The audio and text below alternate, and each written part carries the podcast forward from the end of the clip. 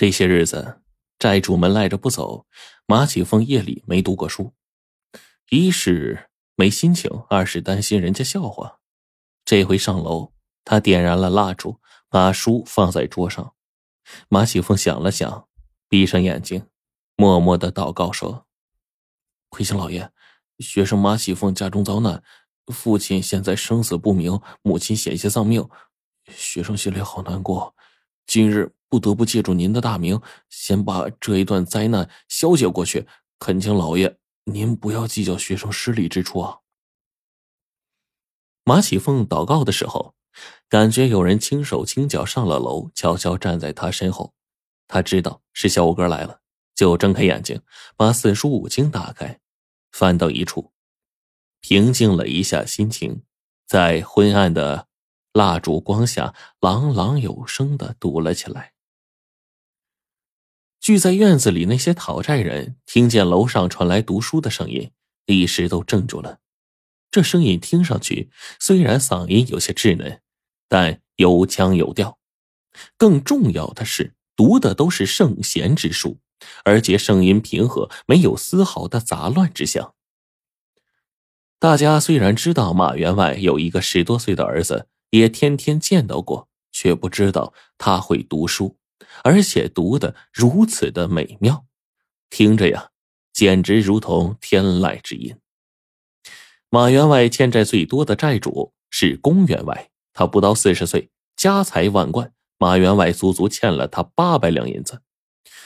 原本龚员外并不缺这钱，但就是看不惯欠钱不还的人，而且他也认为马员外不是还不起，而是不想还，这才跟着大伙一起来闹。现在听见楼上读书的声音，心里不禁一动。难道欠债不还的马员外的儿子还如此的快读书吗？大伙一愣，随即议论纷纷。这公员外想了想，对大伙说：“各位且待着，带我上去看看，到底是哪个在读书。”然后他就迈着步子，轻轻的进门了，然后轻轻的上楼。等上的楼，还没走进里面，这公员外。就愣住了。从门外看，只见一个十多岁的清秀少年正端坐在书桌后，手捧着一本圣贤书，旁若无人的诵读着。更让公员外惊讶的是，在那少年的身后，竟然还隐隐的有着一个身影。在昏黄的烛光下，虽然看不真切，但是朦朦胧胧的还能分辨出个大致模样。那可是魁星老爷呀，所以他只看了一眼，就不敢再看了。看多了会亵渎神灵。魁星老爷是谁？读书人都知道。公员外虽然读书不多，但是他儿子正在读书，准备将来参加朝廷的考试，所以他对魁星老爷更是敬爱无比。正是因为魁星老爷主宰着天下读书人的命运。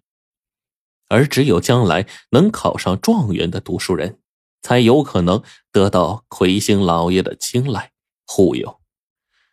如此说来，眼前这位读书的少年，将来一定是要考中状元的吗？状元是什么？那可是天上的文曲星下凡呢？难道马员外的儿子，竟然会是天上的文曲星下凡？公员外走下楼。立刻做出一个决断，他没有把看到的情形跟大伙说，这是万万不能说的。他看了看等在屋子里的那些债主，清了清嗓子说：“ 这些日子咱们来讨债，没有一点收获，这说明马员外确实不是想赖掉咱们的银子，而是确实遭了难了。”不等大伙说什么，马员外赶忙又说：“要不这么的吧。”马家欠的钱，暂且由我代替偿还。至于日后如何处分，那就等我和马家交涉了再说。也就是说，日后这欠债不管大伙的事了，好不好？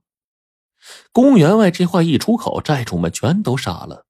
你看着我，我看着你，大家都不知道这公员外为什么仅到楼上看了一眼，就会有如此天翻地覆的转变呢？一听说有人替马家还债了，但哪里还有不情愿的道理啊？大伙儿就纷纷说好。公员外笑眯眯的说：“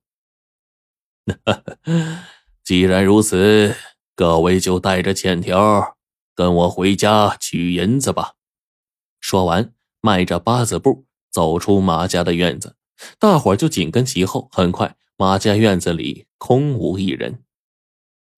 在楼上读书的马启凤把公园外的话听得清清楚楚。等院子里静下来，他才长长出了口气。他想感谢小五哥，可是转过头一看，身后空荡荡的。小五哥不知道什么时候已经悄悄离开了。第二天一早。马启凤想出去啊，给主人家记账，却见公园外笑嘻嘻的进来。他一进门，先是把马启凤上上下下打量一番，然后把一个欠条递过来，说：“昨晚听少年读书，清脆悦耳，就知道少年不是俗人。”马启凤早就知道公园外是谁，忙拱手说：“哎，公叔好。”“嗯，好，好，好。”公园外一见马启凤彬彬有礼，哎，乐坏了。不知你父亲现在何处啊？可叫他回家了。你家这债呀，我替你们偿还了。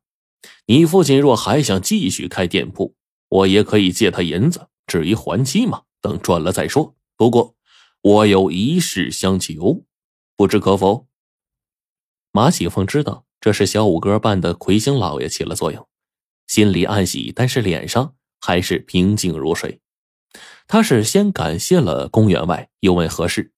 公员外说：“我有一子，今年十五岁，读书多年，也颇有长进，只是还缺一伴读，想请你出来带他一同读书，一月付银十两，未知可否啊？”马启凤一听有这好事那自然求之不得。但是，他还是沉吟了一会儿，然后展颜一笑说：“公叔说笑了。一是公叔有代偿债务之恩，粉身难报；二是既是一同读书，怎可接受一月十两的银子？”这公员外见马启凤如此能说会道，又有礼有节，便对马启凤的娘啊哈哈一笑说：“ 还有一事，我也一起说吧。啊，我有一女儿。”今年十二岁，长相有目共睹，而且聪慧。若令郎不嫌弃的话，倒可定下终身，如何呀？马启凤他娘一早上起来就被这公园外给弄得目瞪口呆。